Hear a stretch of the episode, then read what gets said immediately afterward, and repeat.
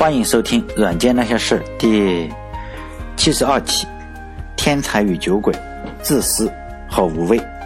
在两千年的四月十四日，在美国的威斯康星州，冬天呢仍然笼罩着这个中北部的大地。在万物仍没有复苏的季节里，一个生命呢就在这一天被发现，永远的离开了人世。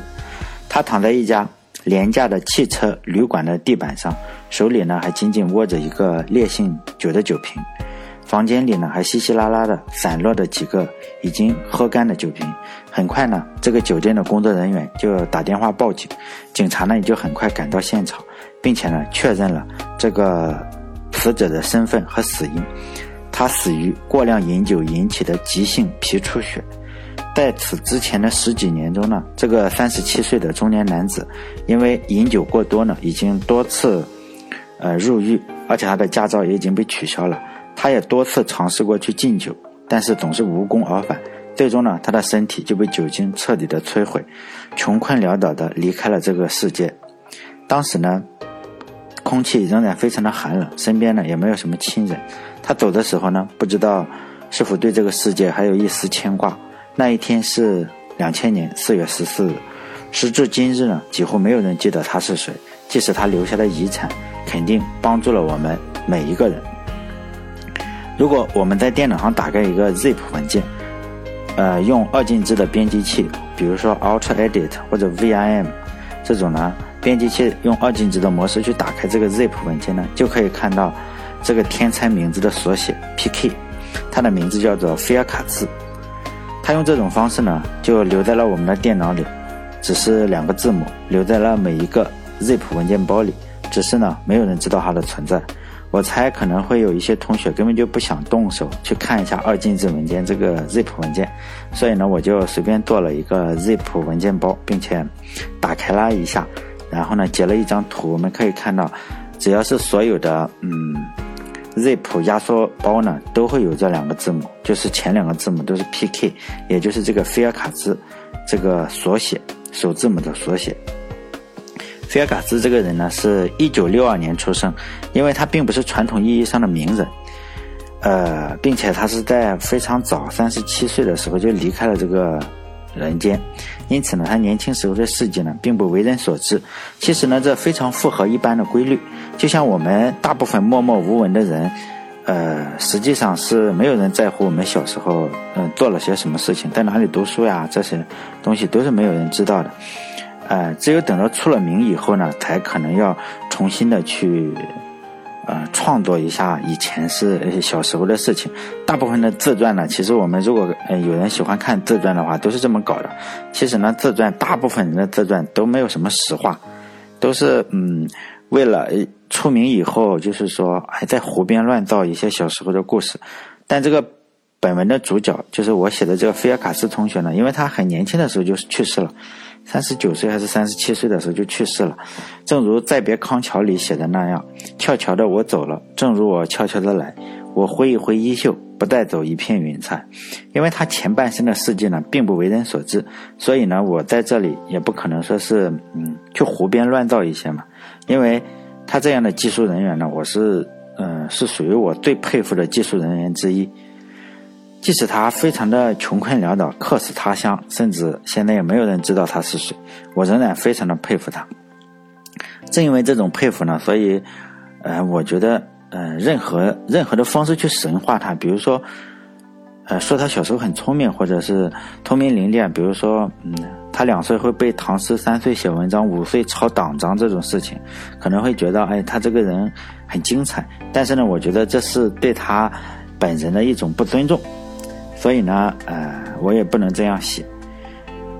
所以，但是主要是我不知道，没有人知道他小时候是什么样子，因为也只能从他大学的时候开始写。他大学呢是在威斯康星大学读的，专业呢是计算机工程科学。他大学做了一些什么事情呢？大家也是不清楚的，因为他很早就去世了。反正他毕业之后呢，就去了一家叫做。洛克威尔自动化公司这家公司呢，至今还是比较出名。呃，我们可以看到，在中国啊，在世界各地都有。这是一个很厉害的外企，就是做自动化的，就是从事这种嗯，呃，机械手臂控制什么的。但他他当时。第一份工作呢，从事的第一份工作就是找了一个呃程序员去用来控制，就是咱们超市里那个弄货架，他们在美国可能是自动的嘛，然后举起来就是这个机械手臂，他要写软件来控制这样一个机械手臂。呃，和普通和现在我们普通人差不多，他也比较喜欢上网，因为那个时候上网和现在的上网还是呃有非常大的不同，因为当时呢是一九八八年左右。上网的时候呢，还是要通过一个调制解调器将电话里的模拟信号，然后转化成数字信号来上网，然后电脑里这个网卡再出了数字信号，然后再通过网呃再转化成模拟信号，然后通过电话线呢再发到那个网站上。就是说这个呃有个调制解调器，就是用来转换数字信号和模拟信号的。可能现在大家都不知道这个东西了，因为我那时候上大学的时候还是要用这个东西，那时候速度是非常慢的。而且价格非常贵，那时候的网站也没有说像现在这样的，像现在我们随便打开一个呃网易啊或者是什么的哪一家公司的网站的首页，可能你下载下来就有五兆、十兆都是有可能的，因为加上很多 flash 广告可能有这么大，但是那个时候是没有这么大的。那个时候大家也是上叫什么 BBS。类似于现在 BBS 呢，就是现在我们也也知道很多 BBS，类似于现在这个百度的贴吧这种样子。但是那时候的 BBS 上肯定是不会说做做很多广告，比如说现在卖假药什么的。那个时候我们登录的 BBS 上呢，就主要是看文章，信息呢也主要是以文字为主。那时候发图片，因为呃速度不够快，你发图片非常的慢，你下载下来人家也不想去下载。呃，那时候最主要的就是传送这个文本文件，但呢，那时候的文本文件也是速度慢的不行，因此呢，在传输文本文件的时候，必须要使用一种软件叫压缩软件，就是将你这个文件压缩以后呢，在相互之间传送，这样可以节省我们这个上网的时间。呃，文本是比较容易被压缩的。当时呢，在美国最流行的压缩软件呢叫 ARC，A R C，但是呢，这个。软件呢是非常的是贵的，是收费的一家商业公司呢。然后菲尔卡兹，就是我说的这个本文的主角呢，菲尔卡兹同学呢就觉得这玩意也收费，他就是程序员嘛。这个有些程序员就这样，他觉得这个不行，他他就完全模仿了一下这个 ARC 软件，就是业余搞了一个软件，就又以他的名字命名叫 PK，因为他的名字就是嗯菲尔卡茨嘛，PK ARC，然后呢。免费的这个软件呢和商业版的这个是完全兼容，然后你只要一兼容，而且这个东西又免费的话，在收钱和免费之间呢，广大的人民群众还是毫不犹豫的就选择了这个免费软件，搞得这个阿克公司呢就非常的郁闷，就直接起诉了菲尔卡兹，然后呢很顺理成章的，菲尔卡兹同学呢就输掉了这个官司，法院就判决菲尔卡兹以后不允许再开发这个软件，也不允许他再传播这个软件。当然了，像我们普通人，就就也就算了嘛。但是这一下子就激怒了这个雄狮，他是狮子嘛。就包括，呃，我们普通人，包括官司在内那些普通人，呃，打个官司啊，我们普通人呢，比如说像我这样的，可能你甚至不用打官司，有可能你就是找几个戴着金链子、纹着身的大汉，然后拆迁队这种样子的，哎。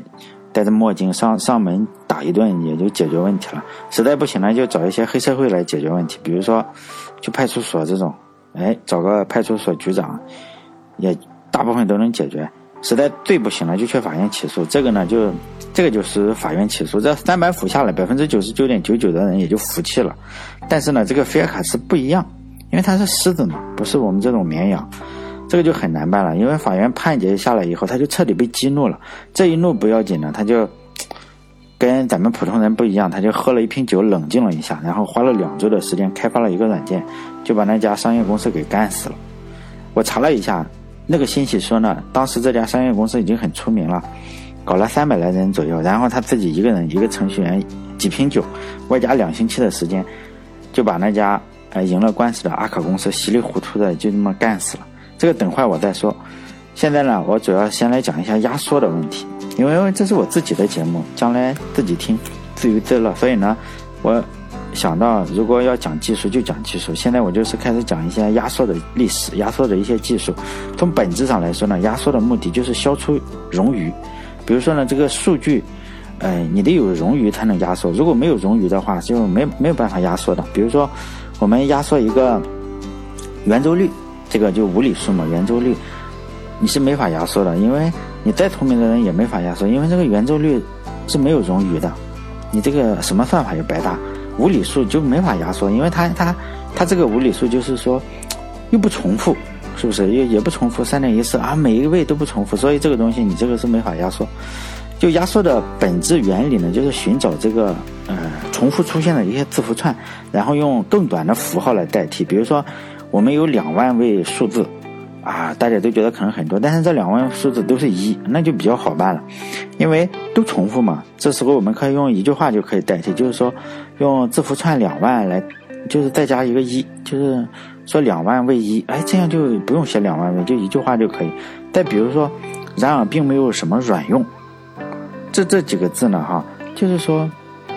你可以就用然并卵来代替嘛，这也算是压缩的一种。当然，这个解压呢，就是在每个人的脑子里，就是现在网络语言，比如说中华人民共和国，我们可以说中国，一下就压缩了很多。那我们再来考虑一个问题：压缩有没有极限？有没有可能说，哎，我无限的去压缩下去？答案当然是就是没有。比如说，很多人呢就会说自己发明了某个特别牛逼的算法，比现在好多少倍。当然，这个一听呢，基本上是在吹牛。比如说，在一九九二年的时候，美国一家有就有一家公司，像美国的骗子公司也很多，就这家公司叫 Web Technology，然后这个公司呢就宣称，哎，他搞出来了一个很牛的技术，然后呢一下子就将可以把任何文件压缩为原来的十六分之一。因为这个呢，如果学过计算机的话，一看就是吹牛，因为这不可能嘛。不过这家公司呢，就靠这个技术呢，忽悠了很多粉丝，脑残粉很多，然后还骗了不少投资，最后呢，骗到钱的话就倒闭了。从骗投资的角度来说呢，这个技术还是很先进的，因为，但是我们，嗯，钻牛角尖，从纯技术的角度来看呢，这个撒谎就一点也不高明，因为他说。它可以把任何文件就压缩为原来的十六分之一。其实我们随便拿个文件让它去压缩嘛，然后就获得了一个十六分之一的文件，然后再让它去压缩这个十六分之一，就就十六乘以十六分之一了。然后就就这样，就这样好好的一个文件，你就把它压缩成零了。所以呢，这是根本不可能。所以我也实在是有时候搞不懂，靠这个技术呢，竟然骗了很多钱，看起来。像我这种人实在是没有赚钱的眼光，因为这种这种话真的骗了很多钱。就 Web Technology 这个这个事情还很很严重。后来，咱们如果大家有人看美剧的话，《硅谷》有一家有一个美剧叫《硅谷》，上面也有一个它的压缩算法，那个现实中也不可能成功，但是电影倒没关系。在一九四八年呢，贝尔实验室在贝尔实验室工作的香农呢，就发表了一篇非常经典的论文，题目叫做《通讯》。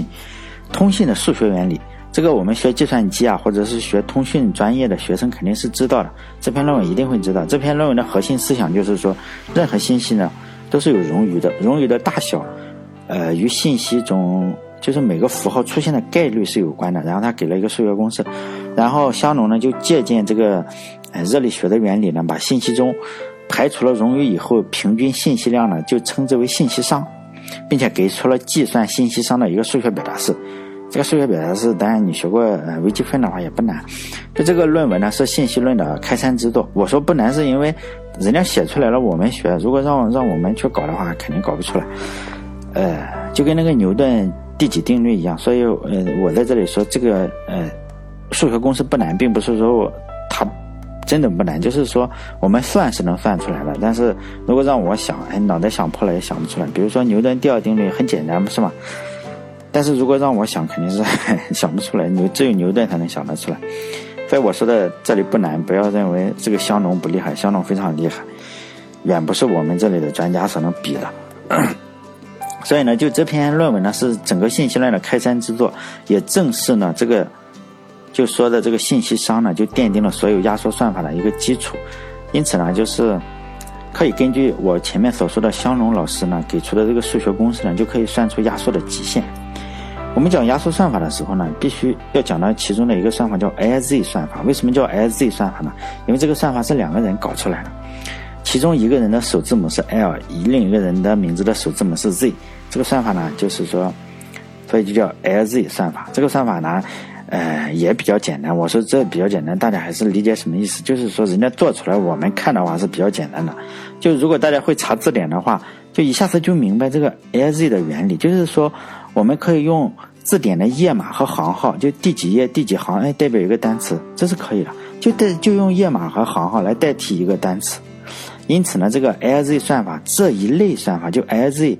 算法就由此出来了一类算法，这一类算法呢都叫做 dictionary code，就叫字典算法吧，字典压缩算法。后来这两个老哥分别在一九九七呃不是一九九七一九七七年和一九七八年连续改进了一下这两个 LZ 算法，就是分别叫 LZ 七七和 LZ 七八算法。显然这个七八年会比七七年的好一些。然后呢，他就把七八年的这个注册了专利。就我为什么现在讲呢？等会儿就有一个非常重要的事情要在这里再讲，就关于我们这个主人公的，关于这个 LZ 系列算法呢，就影响非常深远。等会儿我再回来说这个算法，因为除了这个算法呢，还有呃一个系统的算法是非常厉害的，这个学计算机的也都知道。所以呢，在比较这两个算法之前呢，我就先把这两个系列的算法都说一下。在香农老师那篇文章里，还有一个算法，呃，但他也提出了一个压缩算法，叫香农编码。但这个编码技术呢，也不怎么样。后来麻省理工的一个教授呢，基于香农提出的这一个算法，提出了一个改进算法，也就是我们教科书里所经常讲的叫做香农 final 这个编码。但是呢，这个算法也。不太行，不能不能商业化，为什么呢？只能说说明一下问题，顶多算是揭揭示了一下变长编码的一些基本的规律。但是如果碰到呃加密非常大数据量的一个数据的话，不是加密就是压缩，压缩一个非常大的数据的话，这个效率低下的就不行了，就跟那个政府一样，就效率非常的低下，就根本没有办法把这个压缩算法真正的实用化。因为一个东西我们要知道，民用是最难的之一。因为一个东西，你一旦要大规模的使用化，而且让老百姓觉得哎还挺好，你首先要快，效率要高，否则的话没有人人用。比如说你压缩倒是挺好，比如说一个一百兆的文本，你给压缩两个小时，解压的时候又两个小时，那没有人会用这个东西，即使你再好都没用。在压缩算法上呢，真正第一个使用的算法叫霍夫曼编码。这个我们学数据结构的书一定会讲这个算法。这个算法呢是在一九五二年提出的。当时呢，霍夫曼，霍夫曼是个人嘛，就在麻省理工读书，是个学生。但是呢，他不想上课，他就跟老师说：“我能不能不上课？因为我觉得你这个东西我都会了。”，那行，那个老师就说：“那行啊，你这个不上课没问题，但是你得跟我说你都会了，你得给我展示一下你这个不上课你有什么本事不上课嘛。”但像我们普通人的话，你不上课就不上课了，是吧？就是人家老师一说，他这个，他一想，哎，也是也对，是吧？然后他就，他就去展示。像我们只能展示一下，哎，我特别能睡觉，是吧？早上八点的课都都不上。但是这个霍夫曼同学呢，就觉得老师说的对，然后他就设计了一个算法来压缩。老师一看，哎，这就是霍夫曼编码，好了，你就不用上课了，这门课就是满分。他这个算法非常好。因此呢，就是这个不想上课的同学设计的算法就是霍夫曼编码，就是压缩算法中的王牌，影响一直到今天。在一九八四年呢，有一个叫特里的研究人员，并不是我说的那个叫英格兰后卫的那个特里，那个特里就睡人家队友的老婆，这个人品不行。这个特里呢，就呃发表了一篇论文，论文的研究成果叫 LZW 算法。如果有人不知道 LZW 算法呢，我肯定看过我们这个网上发表情包啊，有时候是用那个 GIF 动画，GIF 动画，GIF 这个发表情包，很多的，呃，现在可能不是了，就是以前的时候发表情包的话，第一版呢，就是用这个算法，就压缩的算法，你把整个就是无损压缩的算法，只是使用的这个 LZW 算法，在这里呢，因此我就。讲了两种算法，一种是字典式的算法，就 LZ 算法；另一种是霍夫曼编码这个算法。这个 LZ 算法呢，这包括我前面刚刚讲的这个 GIF 动画这个 LZW 算法呢，也申请了专利。就这样，但是比如说现在我们用的 WinZip、WinRA 啊、gzip 都是字典式的算法，但这个我们这个算法就先讲到这里，讲讲多了也比较烦。我们起码知道了有两个系列的算法，一个是霍夫曼，一个是这个呃 LZ。为什么要讲这个呢？因为接下来就讲本文的主人公，就是这个菲尔卡兹。